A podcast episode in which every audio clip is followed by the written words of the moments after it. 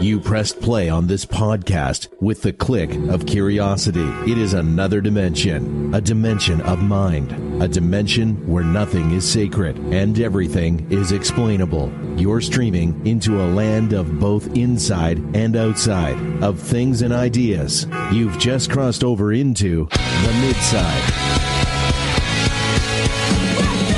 Welcome to the Midside, where we never deliver on our promises because we never make any promises.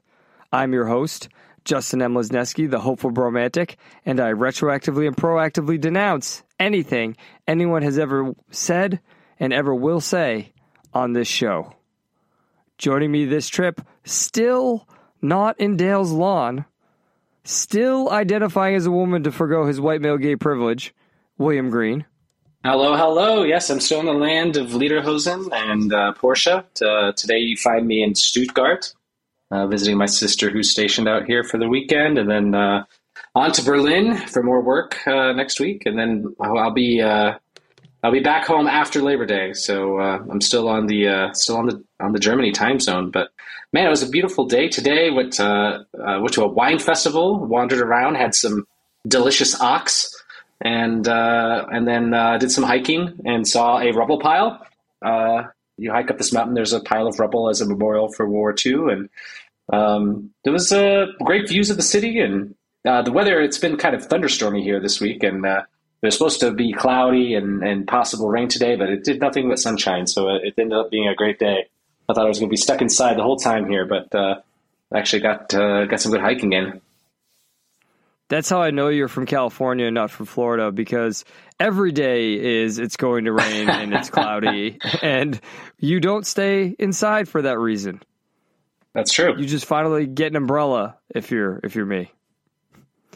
Uh, so you said get, get some ox. That's ox, not aux, correct? That's correct. I just figured with you um, and what you do. Yeah, you got to check. AUX. Yeah, yeah. yeah, yeah I just had to clarify. So are you're going to be working remotely, living in the U.S. still? Yeah, yep. But uh, hopefully, I'll be out here semi frequently. So uh, we'll see. But uh, the that's the plan right now. I mean, isn't that a amazing world that you can have a job where the company is based in Germany but still live in the U.S.? Yeah. Yep. Uh, as long as uh, to... as long as this uh, international stuff keeps working, uh, we, we, you know we could always have COVID COVID part two, right? Yeah, but you're working from home, so that's true. Is that that's really going to disrupt you? No, and no, I have just, to ask uh, because cut down on my travel. Yeah, I, I have to ask. Why are you staying in California? Uh, well, that's where my uh, that's where my other business interests lie. That's what I thought. Yeah. You're going to sell people sandwiches, and the only place you can do that is California. That's right, and I'm I'm, I'm good at that too. Well, I don't even know how you own a business nowadays because if we look at this week's farce, there's a Oh, lot man. of crazy stuff going on in businesses. And don't worry, we'll get to the student loan forgiveness. That's our final final story. But first, we have to talk about three things happening at different businesses. We'll do that in Life on the Midside. Around. Does life really suck? Are we just complaining? I hope that this mic is on. Cause I'm on a roll here. I hope this is making some sense. I hope that you'll throw up your hands and sing it and tell all the haters that they should just shut up and smile. Yeah. As always, if you'd like to support the show, you can do so through Patreon or Locals. Patreon is per episode, Locals is per month. We appreciate all support, especially perhaps affirmations. All right, the first thing I wanted to talk to you about, William, was a headline. And I, and I hate to mm-hmm. just respond to a headline, but I saw this number in this headline and it blew my mind. So the headline from Yahoo News is, and they're they're just reposting an AP article, is Walmart ordered to pay Oregon man 4.4 million for racial profiling. Now, when you go into this article, this guy goes into Walmart and somebody starts following him around, and then supposedly threaten, one of the employees threatens to smash him in the face. He, the guy, the employee calls the police on this guy. The police just leave because this Walmart employee has many times over called the police over false alarms. And essentially, you know, wherever we're talking about people of Walmart, we're talking about people who work at Walmart, right? And Walmart doesn't fire this guy until later on for quote uh, mishandling $35 of Walmart property, even though he has a pattern or had a pattern of engaging in this type of behavior. And ultimately, it cost Walmart $4.4 million. But my thing is, is this simply because it was Oregon? Because that's the only explanation I can think of for why it's $4.4 million for being racially profiled and harassed by a crazy person. Yeah, and I think I think when I read the article, it was the uh, the boy who cried wolf that said that the customer wanted to smash him in the face. So oh, just to yeah yeah just make that super clear, and but also yeah it, like I watched the video and this guy oh yeah you're uh, right the, this guy he he looks just like a very awkward person, possibly on the spectrum sort of thing. We're not supposed to diagnose, but like you just tell from the eye the way he's making eye contact um, right. We don't that, know what the uh, the psychological condition is that's causing him to act this way, but there's exactly. something. Something. Something. We don't know what it is, but it's definitely something. Just looking at the body language and the eye contact and things like that. Uh, obviously, this guy was not trained very well on how to do loss prevention. I mean, that's the other thing I can kind of look at um, if he's making all these false calls to the police and things like that. But Wow, they had to wait. I, am trying to think in in Oregon, it must be so hard to fire someone. They had to wait till they caught him mishandling thirty four dollars worth of merchandise before they could fire him. Right? Do you don't think, uh, Justin, that they wanted to fire this guy before this? Like no, before this incident? Yeah. No, I agree with you. I think they did, and I think what you're pointing out here is just how everything is set up where it's a it's everything is Kobayashi Maru. It's a no-win situation yep. because isn't it also a good thing if this guy has like some sort of condition or something or he's awkward that Walmart's giving him an opportunity to work and trying to give him some responsibility? Like yeah. isn't that part of the whole culture we live in too about, you know, raising up the weak and giving them opportunities? Yeah, yeah. And it, and it seems like it, it seems like quite a uh, 4.4 million worth of farce to immediately jump to racism. Like, the, the, like there's nothing in here that's about racial profiling, was there? Like not I, as not said, not in, in the article. article. Yeah, yeah, yeah. Just to be clear, not in the article. I'm not saying it could it doesn't exist. I'm just saying like this was not presented as the only evidence presented that this was racial profiling is that the person is white and male and presumably straight. Is that the, and we're supposed to just take that this is racial profiling based on that?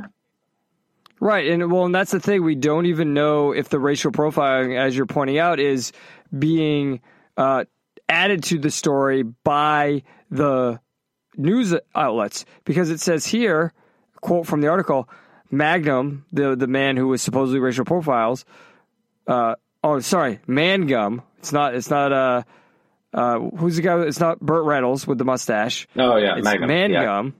I thought it was Magnum PI with the mustache for a second, but no, it's Mangum.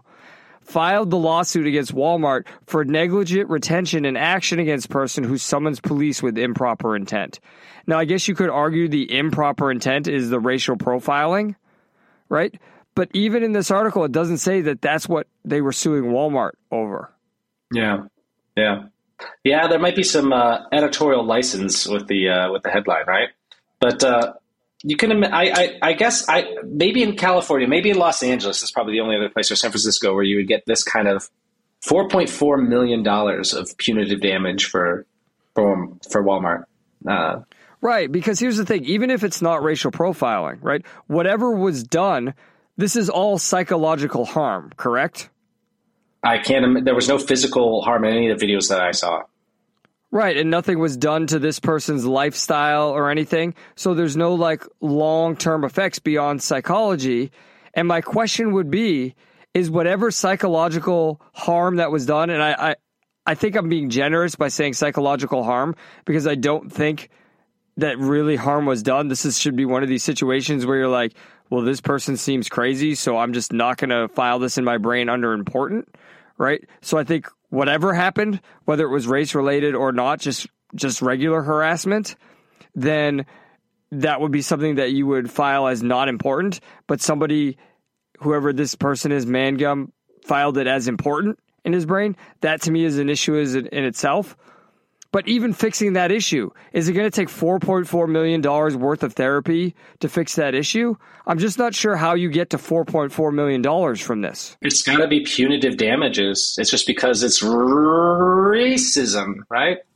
It's, it's got to be punitive damage. And uh, beyond that, this is uh, like, didn't this event take place in 2020 or something? Like, it took place a while ago. And now they don't even do loss prevention anymore, right? I mean, we've we've got all these videos. I, am sure it's in Portland as well because it's definitely in L- L.A. where people are just walking out with goods now. Like they're locking up Justin in my grocery store in Dale's Lawn. They have a whole section now that I have to go into to get certain items, like a like a walled off section, right? Interesting. Yeah, I mean, but that's logical where you live because if you're allowing this shoplifting to go on up to a certain amount of money, you're going to want to put those items that are higher cost in a special section that's harder to protect. Do you get what yep. I'm saying? Yeah. So yeah, but they can't stop. Yeah, but this is what I don't understand. They can't. They're they're not allowed to stop anyone unless it's above like what some ridiculous amount of money, right? And even then, they're technically not allowed to stop anyone. How is this? Uh, how is this going to help? This is inconveniencing me for no reason, right? They're not going to stop. If no someone reason. walks in there, walks into that special section, picks up 14 buckets of Similac and walks out the front door, no one's going to stop them. This is California. Let me ask you this. Let me ask you this. I, I haven't seen this, right? Because I'm here in Florida where, you know, we, we don't let people steal things, right? How inconvenient is it for you to get to that section? Well, there's only one way to come in, and you can't exit until you pay for all the items in your cart.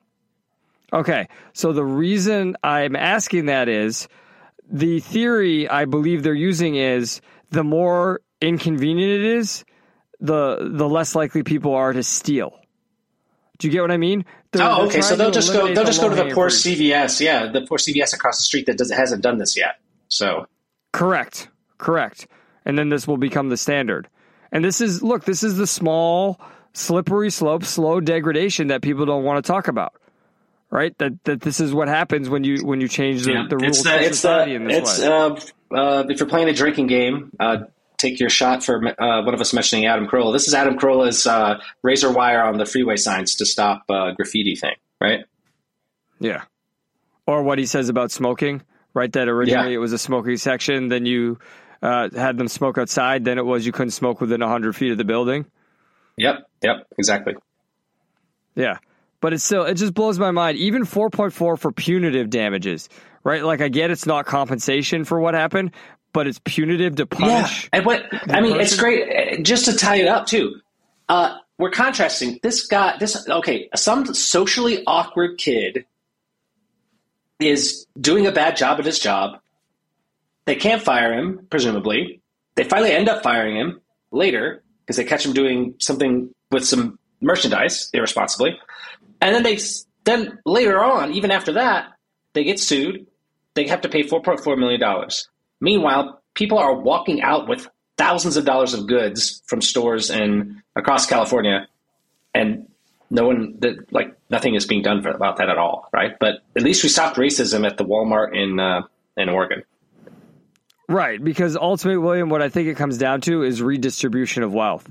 People oh, yeah. are just making pragmatic decisions based upon how to take from those who have and give to those who supposedly have not. And this is a case of, well, Walmart shouldn't have the money it has anyway, so we might as well get them to give $4.4 million to uh, a black man because he deserves it due to systemic racism. You get what I'm saying? Yeah. Yep.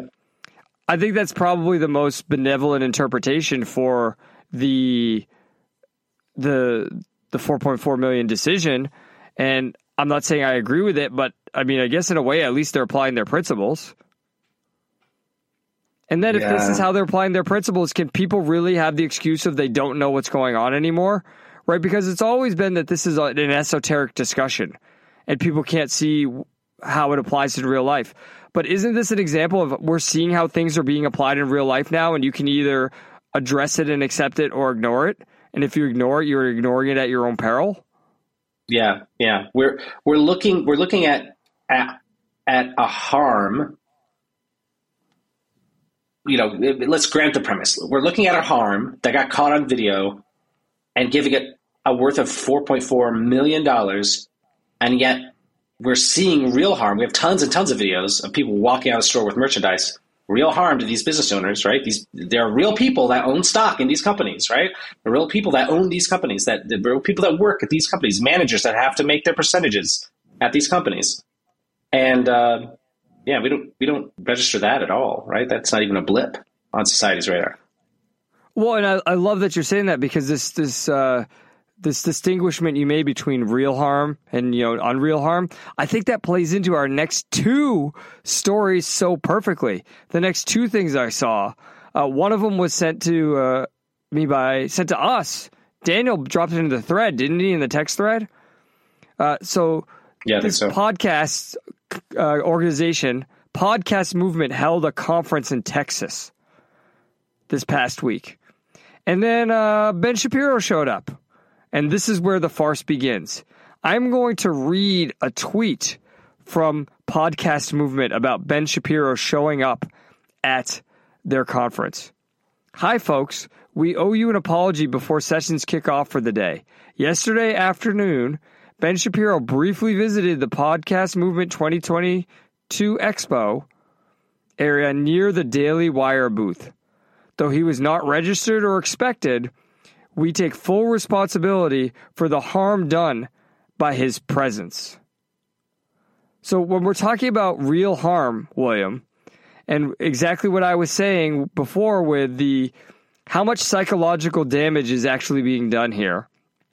How much harm is being done by somebody you disagree with or dislike or even think is evil simply being in the same place as you simply existing in the same space as you, especially if he's only going to the booth for the company he is a part of. Yeah, this is this is a very uh, this is a, a a peak farce award contender right here. All he has to do is show up. He didn't speak. He didn't do anything. This is his business, right? They, they invite. They had a booth. This is a podcast conference. They are a podcast network. It's insane.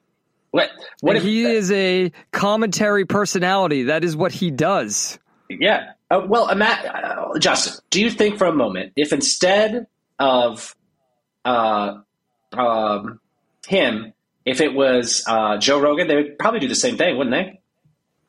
Yes. Uh, but how about Al Sharpton? No. Yeah, he has a podcast. Yeah. But here's the thing: they actually right. address this. So there's further statements here. Here's more from podcast movement. Not a tweet, just more statements. There's no way around it. We agreed to sell the Daily Wire our first time booth based on the company's large presence in podcasting. Okay, we can all agree with that. That makes sense, right? The yep. weight of that decision is now painfully clear. Shapiro is a co founder. A drop in, however unlikely, should have been considered a possibility, the organizer explains. So, William, I want to make a, a crazy supposition here. I think this argumentation angle they're taking demonstrates low self esteem on their part. They're calling the drop in unlikely. Isn't that undercutting the importance of their own event? If this, if Shapiro yeah. is a co-founder of a podcast and that podcast is going to their convention, if their convention is a big deal, wouldn't he want to show up there? Why is that unlikely? Right? I think they're trying to underplay it to make it seem like they didn't think about it because it seemed unlikely. But really, in order to make themselves not seem stupid for not considering it, they're undercutting the importance of their organization. Yeah. Yeah. And what would have what would have been their actions the other way around? Would they just have not gave them a booth, would they have put trigger warnings like like? I can imagine a PA announcement, right? Warning: Ben Shapiro will be arriving in 30 minutes. Please exit the building now. If you are unsafe, I don't even know how you'd phrase it. Get that it would have to be something like that. Dude, I want to whenever I walk into a building, all the people that I won't like are just going to leave. Can I make that oh, happen? Man. Yeah, maybe. I actually Maybe. I'm for of this. I'm for this direction of society. I'm for this direction we. We, uh, well, we have tons of research that says that trigger warnings don't work, but I think in this case we might be able to defy the odds. How could you be triggered think- if you're asked to leave? Well, then they're going to say, why do I have to leave the space when somebody I don't like shows up or somebody who has no right to be here shows up? You know what I mean? They're going to say that that's unfair and systemic because ultimately what's going to happen here, key in on the phrase first time booth. That's implying that they were bringing them in here and they're never going to do it again, right? That this was a mistake they made. Because if we re- Yeah. read the next part, those of you who called this unacceptable are right. In nine wonderful years growing and celebrating this medium, podcast movement has made mistakes. The pain caused by this one will always stick with us. We promise that sponsors will be more carefully considered moving forward. So they're saying there, when they're saying sponsors will be more carefully considered moving forward, they're not going to work with the Daily Wire anymore. Uh, and also, William, I want to ask you just what you think.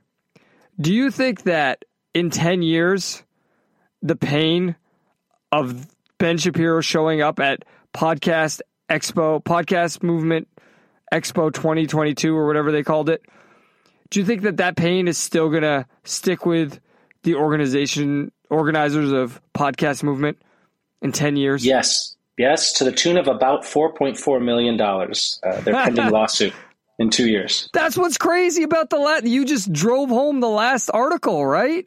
Like, I did.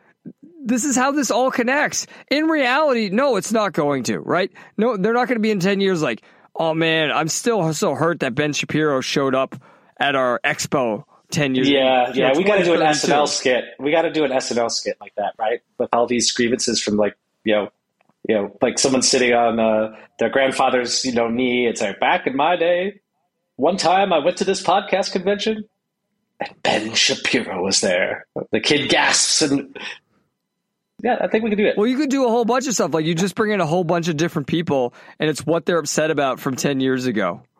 And it's just ridiculous stuff. the, the, what do I know? I'm still I'm still uh, broken over the 08 Super Bowl, the 18 and 1 game. That still affects me. That fundamentally changed who I am. But that I would say that's more significant than this. This is literally another human being shows up and doesn't do anything. Like what did he do? The article explained like he just took pictures with and shook hands and talked to people at the Daily Wire booth, right? Yep, yep. That's all he did, and that's I enough. don't know, it's crazy. He's a Nazi, don't you know? Yeah, but William, like you've been to Comic Con, right? Yeah, yep. Well, I've been So around Comic Con. I haven't gone into Okay. Comic Con, but yes, I live in So San have you ever been to a avoid it. convention? Like, like correct, and it's impossible to get tickets nowadays. But like, have you ever been like go to a Star Trek convention growing up or anything? I, I go to a hacker convention every year, so uh, Okay. I go to many many you- conventions. Okay, so you're going to understand what I'm saying. Anyone who's ever been to any sort of convention, right? When you're at the booth you're at, are you thinking about all the other booths and who's in them and what they're talking about and what's going on? No, Justin, but there are folks who have. I won't be able to get into all the details because I don't have the names in front of me. But I remember uh, one person that was very prominent in the hacker community was uh, discommendated. Uh, a, a, uh, a secret, uh, uh, a bunch of secret reports were made, and he was just told, "No more. You're not allowed in the conference anymore. You're causing people harm." And no one to this day knows even, Uh, not even him, not even the person who was banned knows what was the accusations or even what it was. And he was like Has someone who like helped organize part of it. Has he explained what happened? Like, just when he was there last, like, did he say these are all the things that I did? You know what I'm uh, saying? he- I'm not saying he was running- He did anything. I'm just saying like he went through his itinerary. You know what I mean? Yeah, yeah. Well, he ran a whole segment. Uh, I won't say what because I, don't- I don't want to say that. Like, imagine one, imagine more than a booth, like running one of the uh, tracks at a conference, right? So, like, he Yeah. was there with the speakers and, and doing things and running events and doing workshops and things like that, right?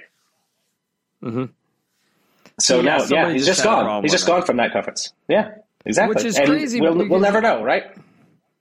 That's so. Dis- well, we know. We just know somebody had a problem with him for something he said or did. They just don't like him, and that's what's disheartening. Now, this is literally unpersoning, right? And people worry about it on a, you know, national scale or global scale. But where does it start first? Right? That's what we said in the last article with the Adam Carolla thing. Where does it start first?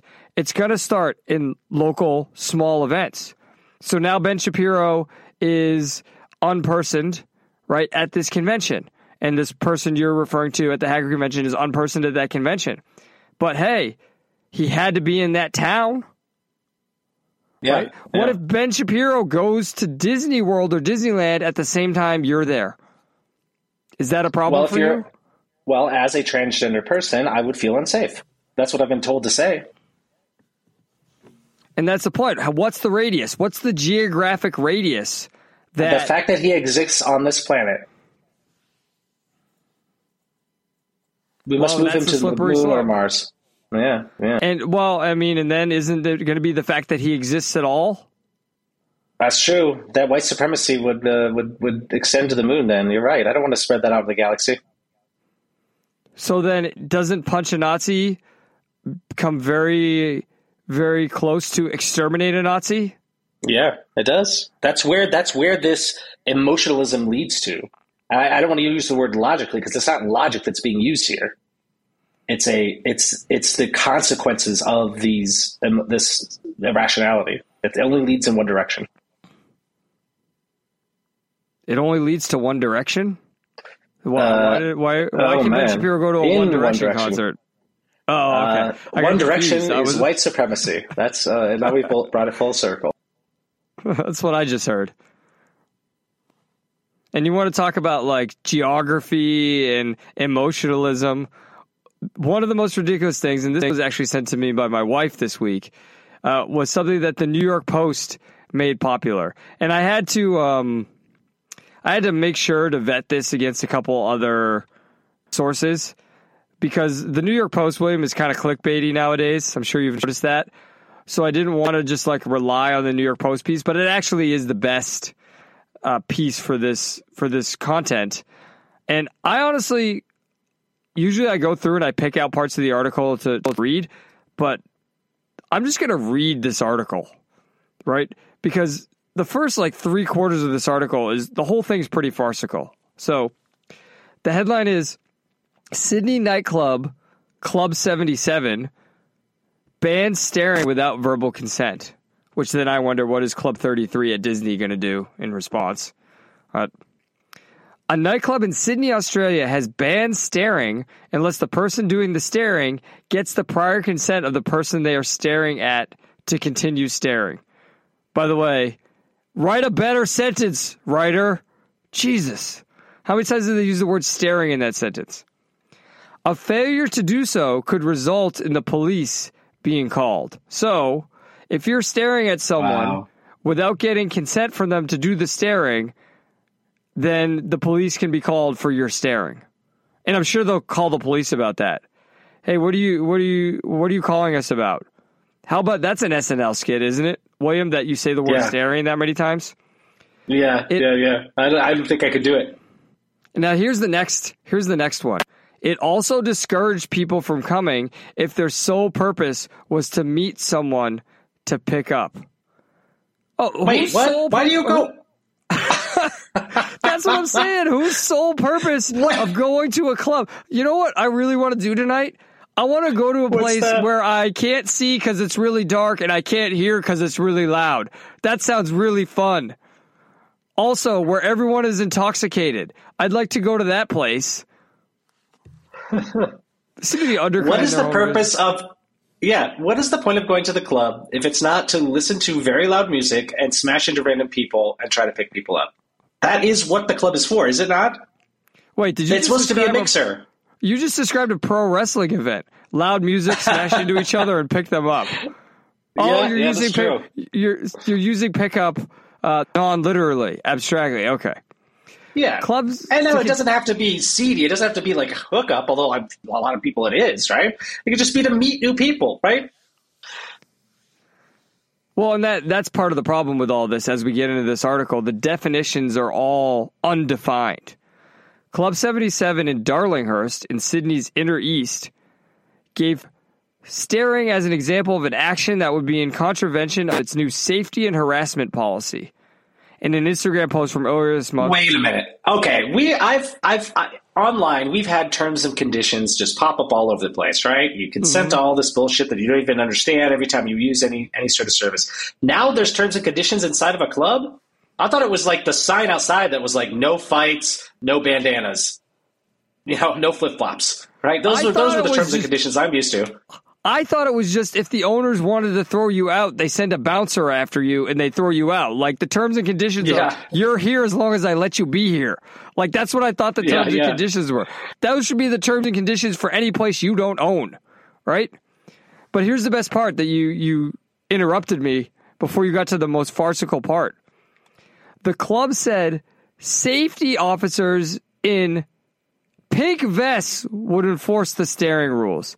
So it's not even the bouncers, William. They got a whole new set of bouncers in pink vests. Remember in uh, Scott Pilgrim where the vegan police show up? Mm-hmm. This is the same exact thing. Can you imagine like you're staring at someone because they're attractive and like you don't even mean to be? You're just like, oh, that's a nice ass. And you're staring. And then two people in pink vests come up to you and you're like, you're going to have to leave. Pink What if vests? someone's dancing and you're just yeah, and you're just like, wow, that's really like that's really nice dancing, and then all of a sudden you get arrested by the pigs and kicked out of the club. I don't want to live on this planet anymore. That's the thing about We can't have fun this. anymore. Well, you can only have fun if you're not disrupting somebody else's fun. And we know in these situations, William, the problem is misinterpretation. And what I mean by Oh, it is yeah. how bad how bad is communication between human beings when you can see and hear and you're not intoxicated? Now, no one can see, no one can hear, and they're intoxicated, and we're going to use somebody being like, "Oh, that person's staring at me and I'm uncomfortable about it." As the standard for sending people in pink vests to pull you out of the club. This is just this is just the uh, uh, the Salem witch trials, right? You're just going to have a bunch of primarily women pointing at guys and saying they make me uncomfortable, and they're getting bounced out. So here's what's going to happen, Justin. Are you ready? All the Yes. unattractive guys will be kicked out. This is literally. Do I need to explain why? No, and I- I'm going to explain why. This is literally something that we talked about. My one of my roommates and I talked about in undergrad because we were across the the hill from Cornell, right there on separate hills in Ithaca, and we talked about how the word creepy was being used to to unfairly label attention from guys girls didn't like. And my, you know, my friend wrote an article. and let's be it. clear about this. This is the problem. This is the problem with the way sexual harassment is defined. It's defined as unwanted, right? And and then the slippery slope of what what is harassment, you know, uh, comes in after that, right? So if someone makes an unsuccessful, you know, we talked about it with Hulk last week, right? Someone makes an unsuccessful or awkward attempt at, you know, chatting up uh, a member of the opposite sex. Well, if they're ugly, it was clearly unwanted, right?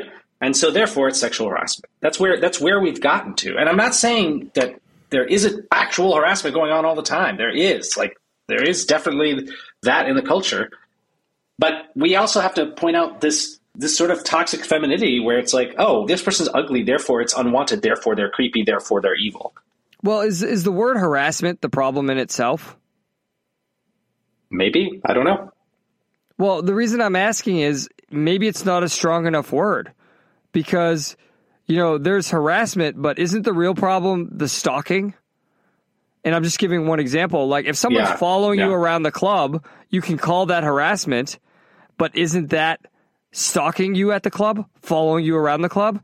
And to to equate that to being harassed by being stared at is much different.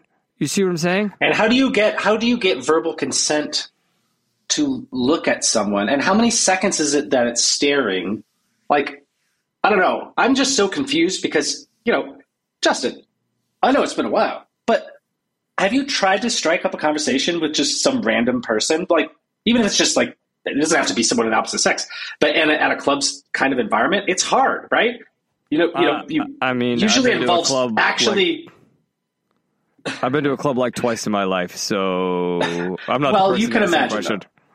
Yeah, you can imagine though, right? You know, it's it's a lot. There's not a lot of conversating going on. It's very loud. Yeah, people just talk It with their involves a lot of touching. Yeah, yeah, exactly. Yeah, it involves a lot of touching, and not necessarily like sexual touching, just like touching and eye contact. It does involve eye contact.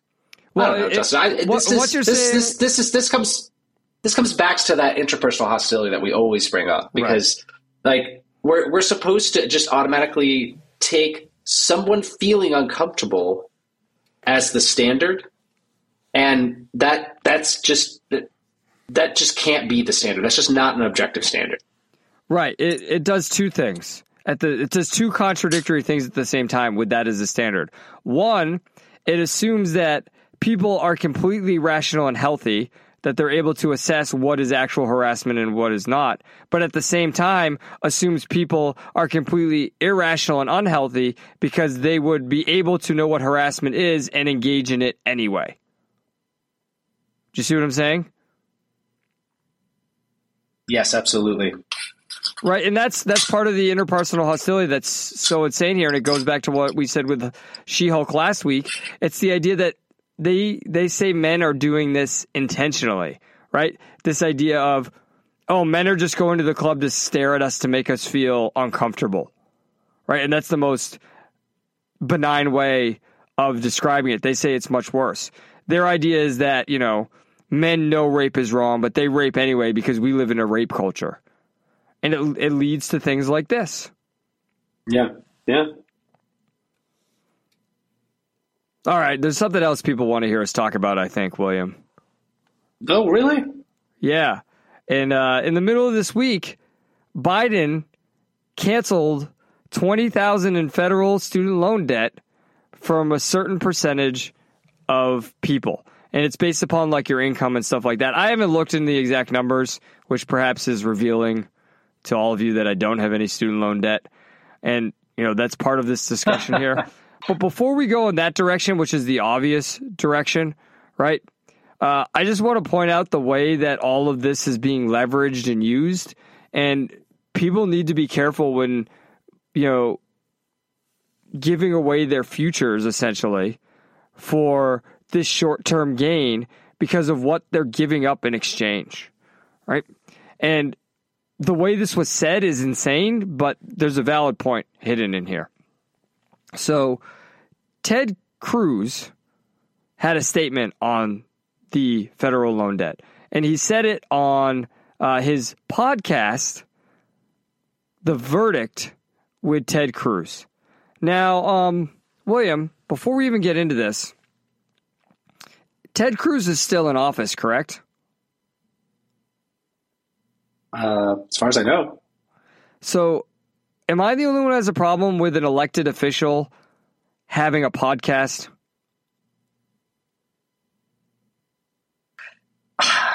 Well, we have uh, we have AOC all over TikTok. I have a problem with that too. It's a communication medium. They're reaching out to their uh, their constituents, presumably. Yeah, it's it's just tough. It's tough that these people are elected officials, and it was the same thing when Trump was president, right? Why does the president Yeah. need a personal social media account? Need a personal Twitter account? Need a, a personal podcast? I mean, the only reason it can be is to continue to run for office and participate in politics. Yeah, let's let's read. Uh, let's let's give it. Let's uh, steel man uh, the flip side of the argument, though.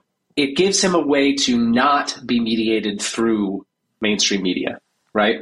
Podcast obviously gives you a direct way to talk to your audience, and in this case, his audience would presumably be his constituents, or at least his supporters. It's a good argument, so we'll let the midsiders decide that for themselves. I'm undecided now. It just it's it feels very strange to me that it's like Ted Yeah. Cruz has a pot. It just I don't know. It's the same thing like Did, AOC did George Washington have his own newspaper? Well, that's what I'm saying. Like the, the George Washington zine that he gave to um uh, ah, the name's escaping me. Paul Revere. He gave it to Paul Revere to distribute to people. Yeah, yeah. So he's saying, Ted Cruz is saying here, the, the loan debt forgiveness presented a real risk for GOP candidates this year. He worried that the Democratic turnout could see an uptick if the debt relief caused those who wasted time and money in college to become motivated to get off the bong for a minute. So here are the quotes. This is a real there is a real risk. If you are that slacker barista who wasted 7 years in college studying completely useless things, now has loans and can't get a job, Joe Biden just gave you 20 grand. Like holy cow, 20 grand. You know, maybe you weren't going to vote in November and suddenly you just got 20 grand. And you know, if you can get off the bong for a minute and head down to the voting station, he continued, or just send in your mail in ballot that the Democrats have helpfully sent you, it could drive up turnout, particularly among young people. Now, I think buried in here is an important point, right? The strategy on the left for a long time has been to buy votes in a legal way. Yeah. Do you, you remember, Justin, the Obama phone. Yes. The Obama phone, remember? I got my Obama phone. I remember that. Right.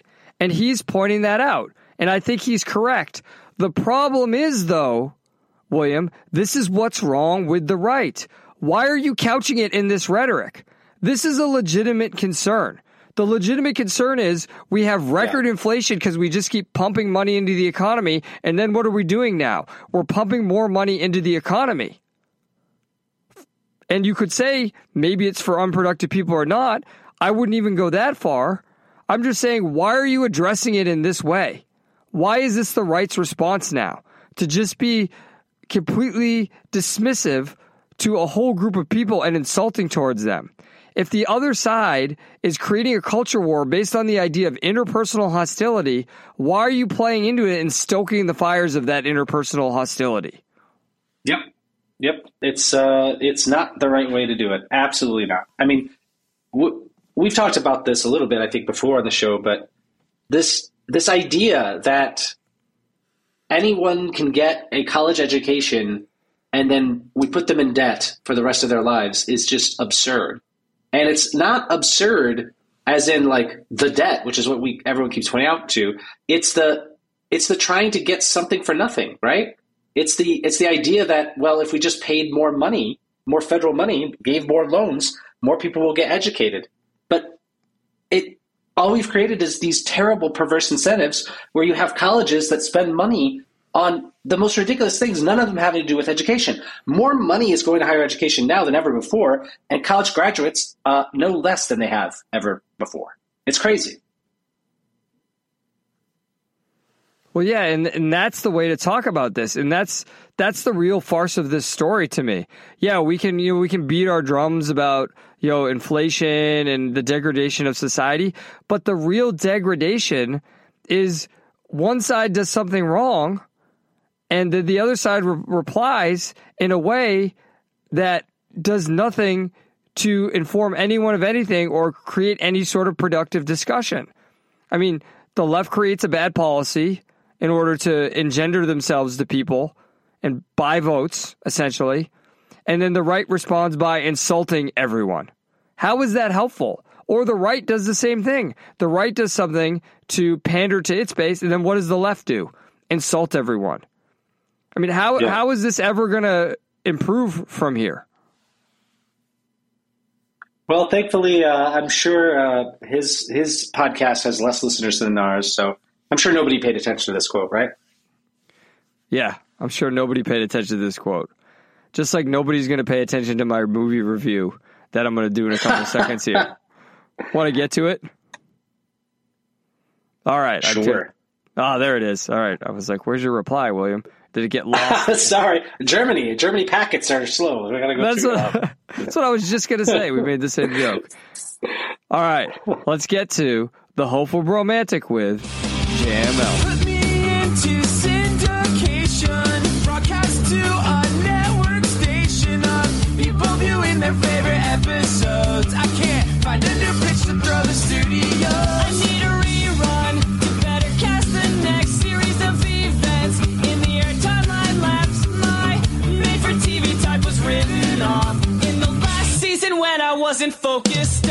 As always, if you'd like to continue the conversation with us during the week, you can do so by joining our Discord. Just go to themidside.com or themidside.com slash podcast. Click on any episode. And then if you click on the episode link in it, or sorry, if you click on the join link, you'll be able to join our Discord. Uh, I'm going to read some comments by Midsider GS that he left on the trailers for Trailer Takedown. So if you wanted to do that, then you are more than welcome to. We love it. All right, the movie I want to review this week is 300 Years of Longing. It's George Miller's new movie. It stars Idris Elba and Tilda Swinton. William, do you remember the trailer from Trailer Takedown? Mm, refresh my memory. I, I remember seeing his face. Right. So Idris Elba plays a jinn. Although I don't know, like, when did we in America, William, stop fucking calling them genies and start using the Arabic name for them? Like, why can we not fucking call them know. genies anymore? It's it's fucking stupid. But he plays a genie. All right, I'm fucking American. I'm gonna call him a genie. Right. And Tilda Swinton's character, who is a narratologist, someone who studies narratives, discovers his body, his body, his his uh, bottle, and he releases him, and he says, "You need to make three wishes in order for me to be free."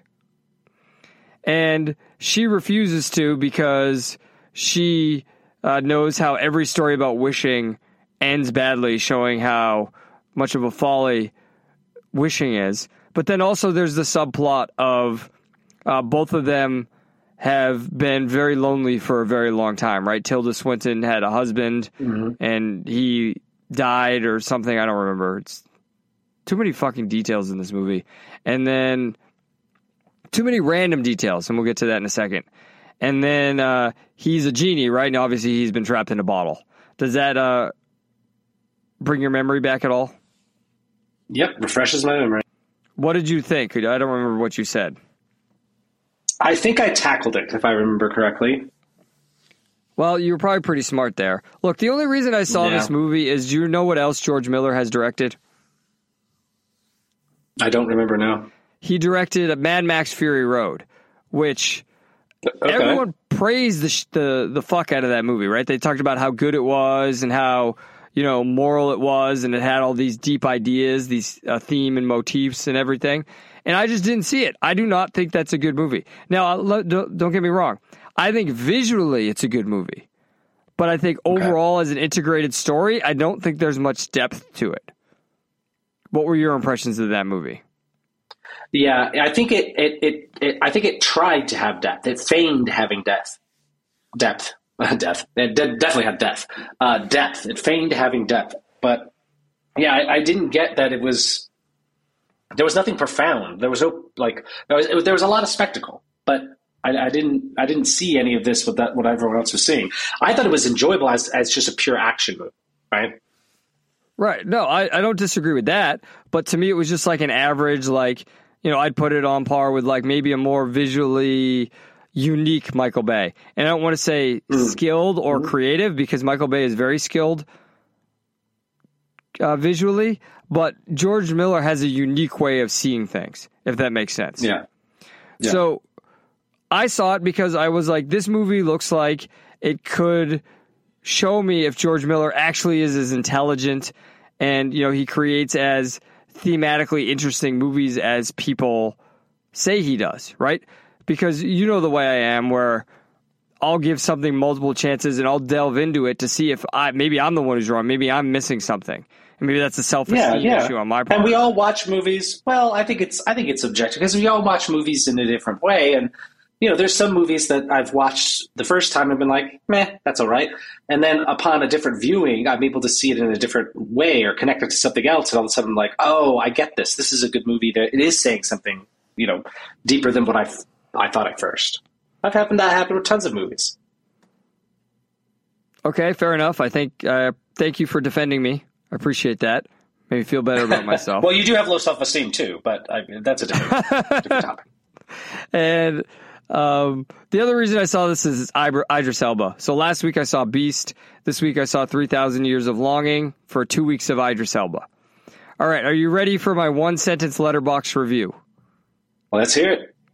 A movie about love and longing is mainly two people in a room talking to each other, yet somehow is unclear in its theme. So my Ooh, main so it's problem, CW, CW. That's a CW review, right? yes, and that's my main talking problem. to each other. That's my main problem with this movie, right? So the the main part of the movie is uh, Idris Elba's character trying to convince Tilda Swinton to make wishes by telling stories of his past owners, right? His past masters. And those those stories of his past masters are like little movies in themselves. And they're interesting. And they're visually interesting, right? That's where George Miller really gets to be George Miller in those parts. But in between those, there are large chunks of just Idris Elba and Tilda Swinton sitting in a room talking to each other. It's like a play with three movies inside of it. Does that make sense? Yeah, you know, you know what you're describing is it sounds like it's his attempt at something like Sucker Punch. Wow, it's really interesting you say that. Because my you brought this up. I was going to try to avoid the Zack Snyder comparisons, but my point about Fury Road is everything people use to critique Sucker Punch for is actually what Fury Road is, where it acts like it masquerades as a piece that's pro women and it's this wonderful feminist uh, action that fights for them, action piece that fights for them, but it actually has no depth and meaning to it. It's just like Well, Justin, all I have to say is this. William, my degree from FU says you are 100% correct. So I think I connected some things here. I, it must be correct. If you agree Right. with me. Yes, I do agree with you. And it's the same thing here where George Miller, I wouldn't say it's so much sucker punch in the, you know, the feminist aspect of it in the, you know, and when I say sucker punch is feminist, I mean that in the true objective and rational meaning of feminism, right? We're defending women in their, you know, equality and ability to use their rational mind to make their own decisions about their lives, minds, and bodies. Uh, This is more about love, and it it doesn't achieve that because it's unclear as to what its point is because there's a lot going on, and you can decipher the movie right when you get to the end and Tilda Swinton's relationship with Idris Elba turns out differently than the other three owners. You have to you know, compare and contrast and say, well, why did this one work and the other three didn't? Right? That's that's intentional on the author's part. But it, it unfortunately, William, you're you're gonna really get mad in a second here, right? It it kind of has like a social justice vibe to it, or at least a left wing vibe to it, where George Miller's Australian, but at a certain point he takes hits at Brexit, and they make this into a weird thing like a black woman, a black man with a white woman. They have that whole subtext in there too, where that's intentional. it's not just we had Idris Elba, right? They had it be like, oh, the people are uncomfortable with Idris Elba, but they're still going to be together. The the whole thing is very very bizarre, and it's not as intelligent as it, it seems to be. I think. Look, I think George Miller is a talented guy. I think that visually he's he's he's very strong visually. I just don't think there's much going on here. And look, I'm sure people will make lots and lots of arguments about what this is about and how it has depth, and we're eventually going to see this movie be be raised up. And you can read a lot into this in the same way you could read into mm-hmm. Fury Road, but at least Fury Road you wanted to watch the entire time. This movie is like an hour and 40 minutes or something, hour 43, 48 or something like that. I swear to God, dude, it felt longer than Zack Snyder's Justice League. It felt like we were in theaters forever. And it was the theater forever. And it wasn't just me. Midsider Conrad's visiting and he had the same impression. Uh, my wife kept looking at me because she was just flat out bored most of the time. Because I'm sorry, and I Midsider Conrad disagrees with me, but it's a visual medium. I recognize, William, that you can film plays, right? And if you want Yeah. to film a play, like on Disney Plus, they filmed uh, what's the stupid Hamilton? They filmed Hamilton, yeah. right? And look, it's a play. And I watch the play and I go, okay, that's a well made play. I think it's bad because I think it's historically um, farcical. I think it's trying to bring social justice into the American myth of our founding, the American founding myth. And I say myth very intentionally because I think there's the actual history and then there's the myth we tell to you know keep our culture. And I think they're trying to smuggle social justice into that. And I don't think they could have done. I actually think they could have done it much more interestingly than they did. That's a different discussion. But it's still filming a play, right? And I go, okay, I watched a play. Mm-hmm. I don't want to watch a movie which is just a play. If you're going to make a movie, make a movie. Don't just film people in a room talking. Well, well, did he write this himself, or were there was this an adaptation? Like it seems like uh, Yes. So again, William, play the drop. which one? Spoilers. No, the one that you're 100% correct. Oh, okay. William, my degree from FU says you are 100% correct. This uh, speaks to his shortcomings as a filmmaker. At the end of the movie, it does say he did write the script, but it does say it's based on a book. So in a Oh, book, you can have lots of talking. Oh no. But you've got to figure out how to adapt that, right? Like this is the biggest challenge with adapting an Ayn Rand book, right? There's a lot of talking, and how do you adapt that Yeah. visually?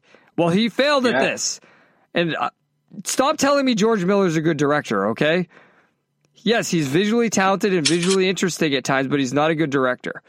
Look, and because of that visual interestingness and that visual talent, I'm not going to give this a just no, right? This is a no, bro. I would not suggest this movie.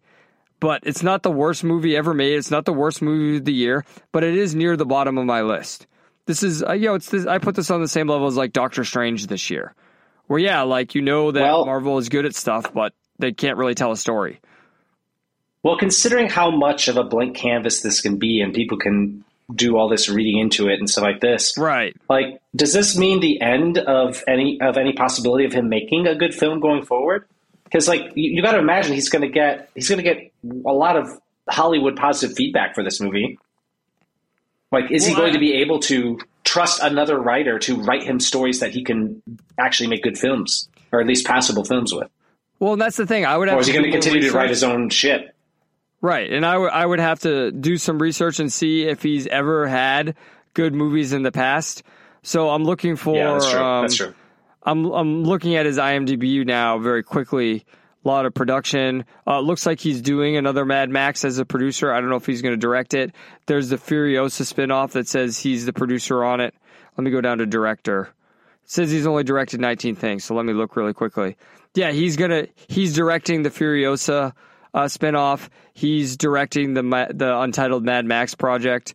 Uh, he directed Happy Feet. He directed Babe Pig in the City, right, which was the sequel to Babe, correct? And he did Yeah, the Mad yep. Max movies in the ni- in the uh, in the 80s, right? So he hasn't really ever done anything of much worth, right? I mean, I would Yeah. even say the original Mad Max movies, if we look back at them now, again, they were visually inventive at the time. It's just, look, I'm going to make the same argument about George Lucas and piss people off, right?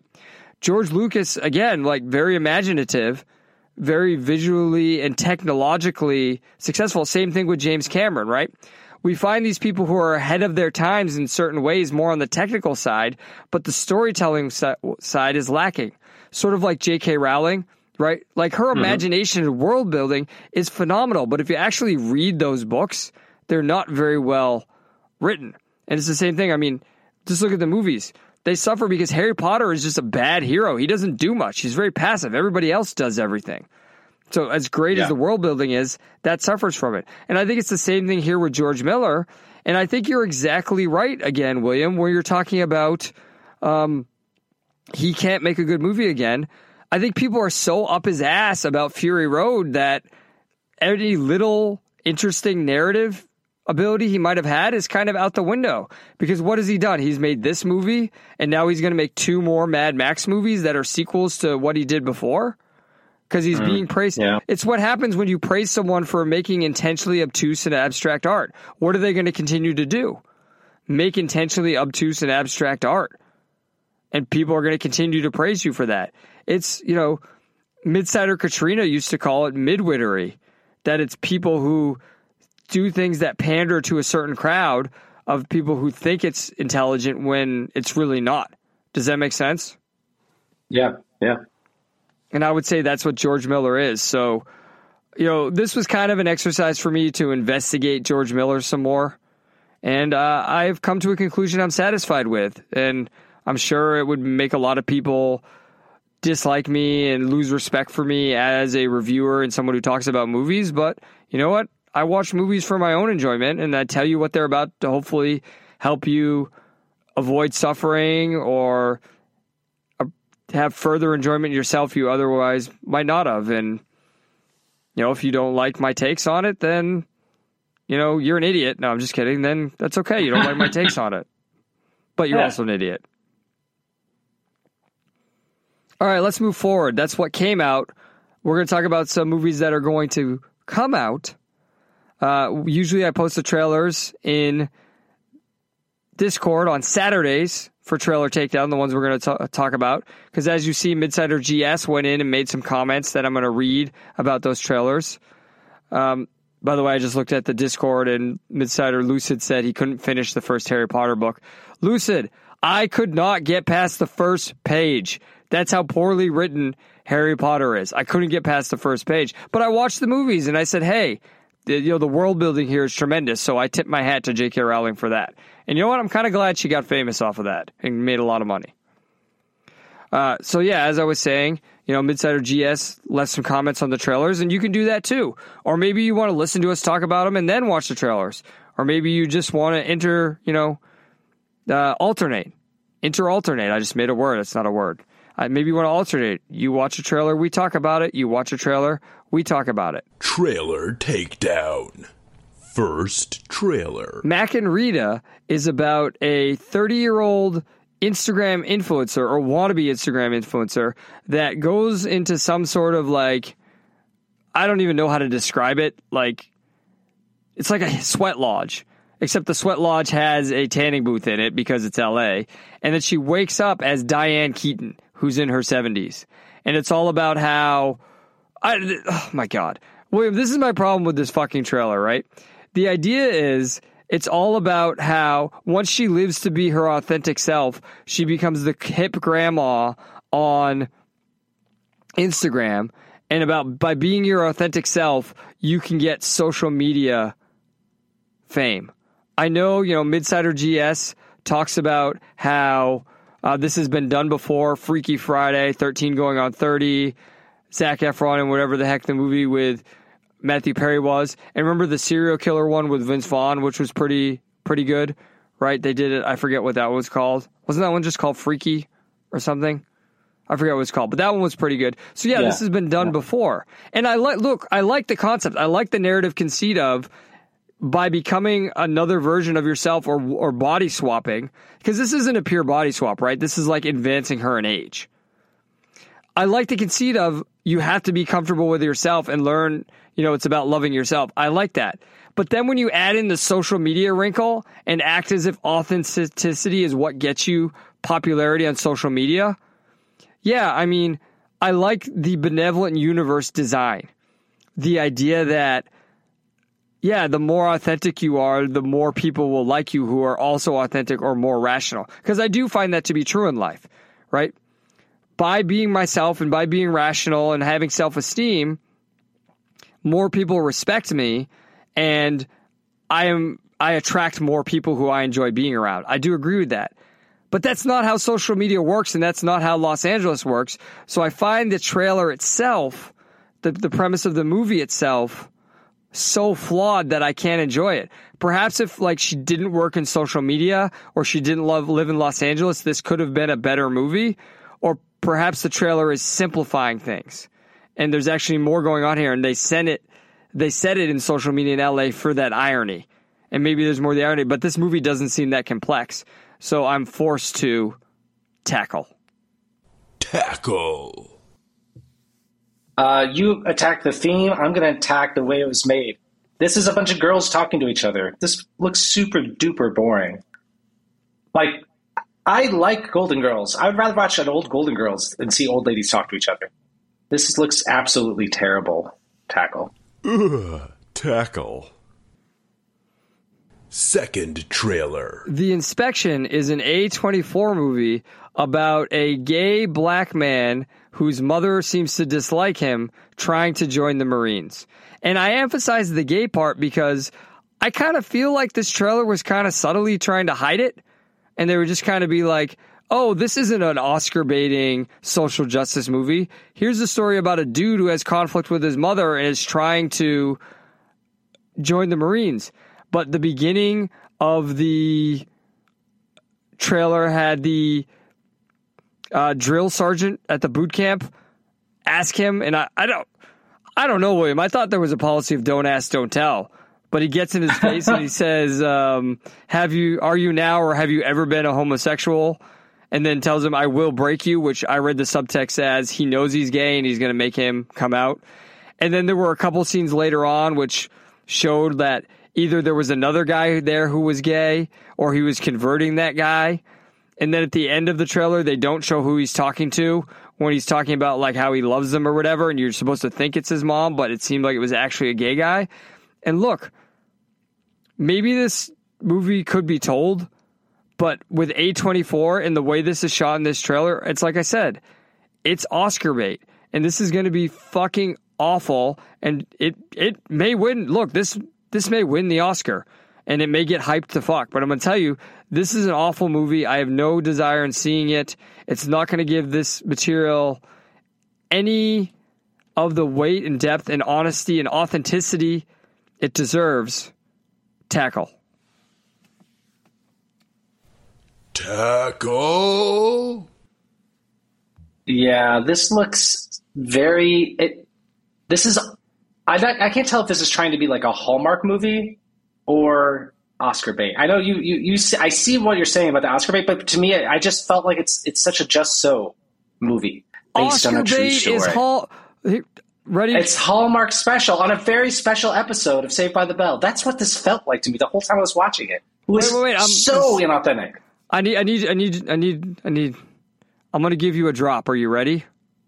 Oh, okay, I'm ready. Oscar bait movies are Hallmark movies for the left. All right. and with that, all I can say is Ugh, tackle. Third trailer. Empire of Light stars a bunch of really good actors and Toby Jones. I felt bad for Toby Jones with this trailer because it put up all the awards people have won, and then it was like Toby Jones. Because on one hand, I felt bad that you know he hasn't won any awards, but on the other hand, this is how uh, respected he is. Like he's a good actor. If you ever seen him in Doctor Who or anything, he is a good actor. Uh, he also was probably the lone bright spot in Captain America: uh, Winter Soldier. Right, he had an excellent role in that as a Hydra agent or Hydra computer later on. He's a, he's a really good actor. The acting talent is not the problem with this movie, though. The problem with this movie is one, I'm not really sure what it's about, but two, there is one line that really, really is revealing and bothered me.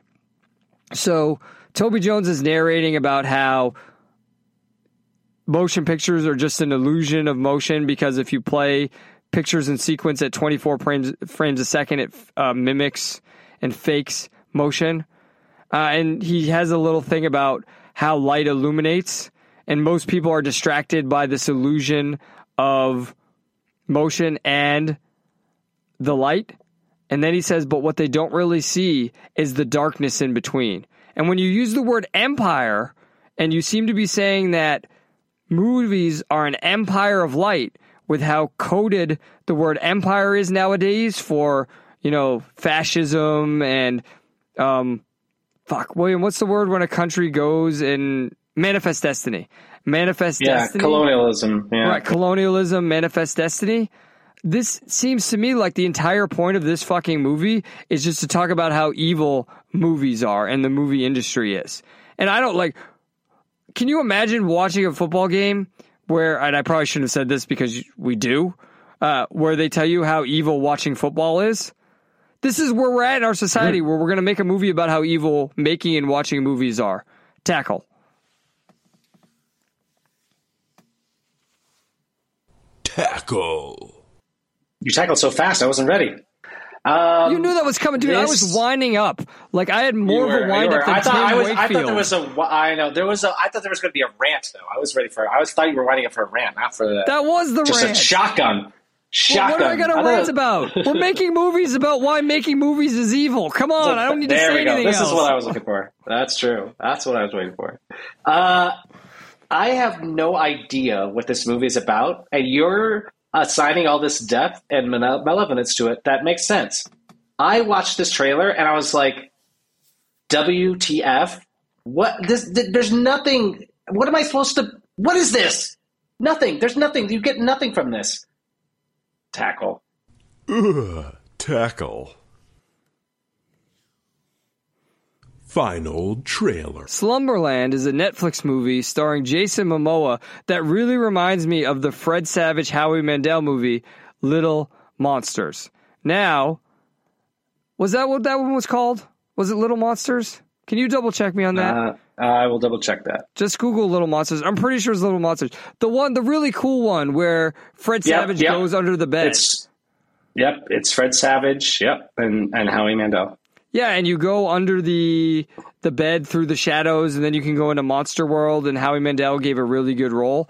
Yeah, that was awesome. Yep. The conceit of this one seems to be in order to get to Slumberland and interact with Jason Momoa, the dad tells a story and lets her learn about uh, what's what Slumberland is. Uh, Midsider GS tackled this. He said you can't make this kind of movie and skimp on the VFX budget, budget. Uh, and he said it looks like they did. Uh, William, I don't know. Am I just more forgiving of visual effects? Because I read that and then I watched, I read his comment and then I watched the trailer and I didn't really see anything wrong with the VFX for this. And I'm interested to hear what you say about that in a second when you review it. So, look, I've I've tackled the other three, and I can go through the motion of being like, yeah, this doesn't look like something I'm going to go out of my way to see, and it's not.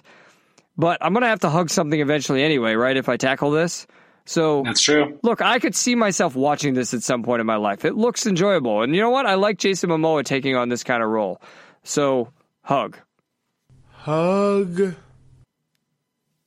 Yeah, I I see the point about the visual effects on this. It looks like it looks like this is one of those movies that is entirely green screen, and that has a lot of problems, and it can come off with just some things that are just in the uncanny valley. So I don't know that it's that they skimped on it. I think it's that they just may have been choosing poorly, and they can straighten some of that out in editing. So maybe they will. I don't know.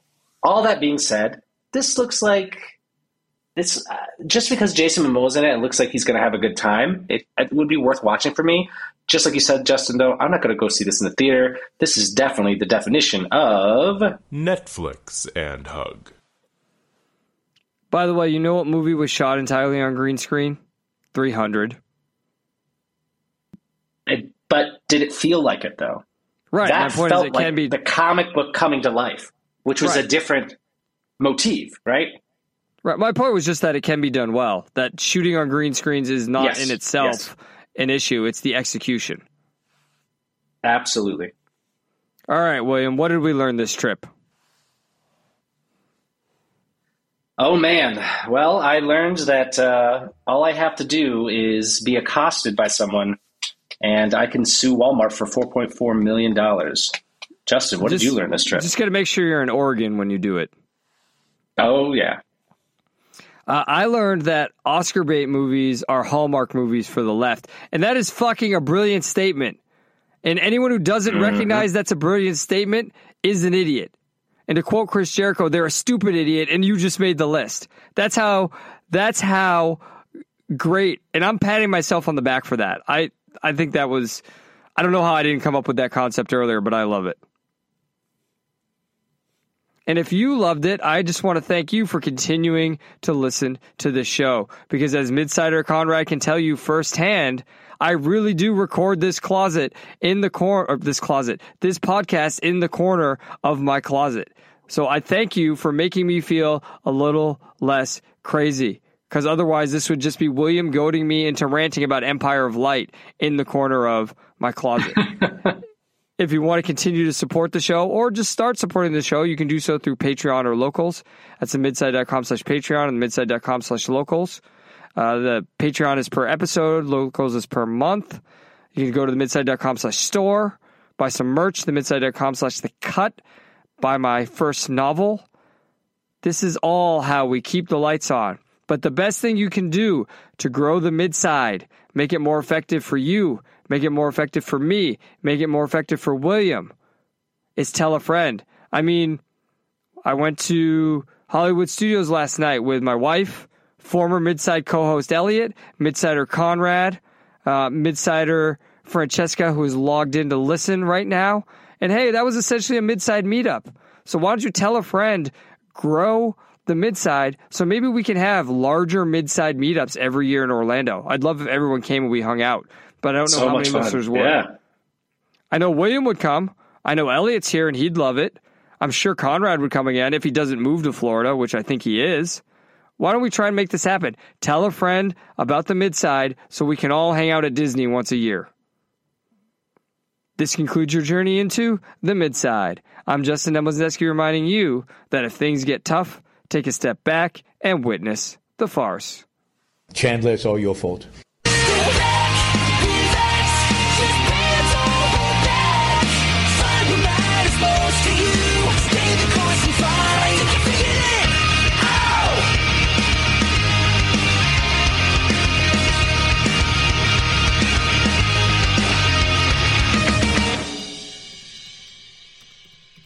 So if we all come uh, have a midsider meetup, we're all going to the to the what is it, the Club Thirty Three or whatever. We're just gonna all go there and stare at each other until we get kicked out. Club 33 is in Disneyland, but I guess they have like similar Whatever the equivalent in- is, uh, yeah. yeah, whatever the equivalent is. So we'll figure that out. Yes.